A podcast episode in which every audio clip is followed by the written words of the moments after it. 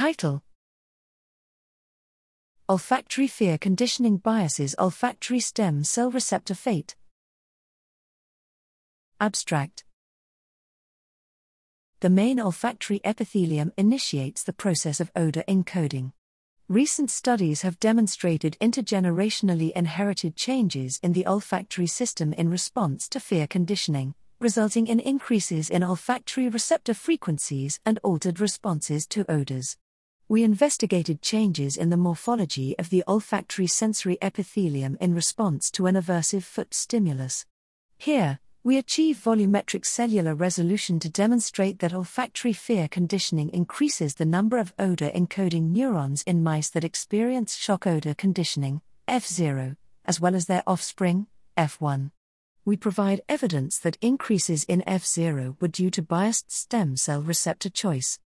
Thus, we reveal dynamic regulation of the main olfactory epithelium receptor composition in response to olfactory fear conditioning, providing insight into the heritability of acquired phenotypes.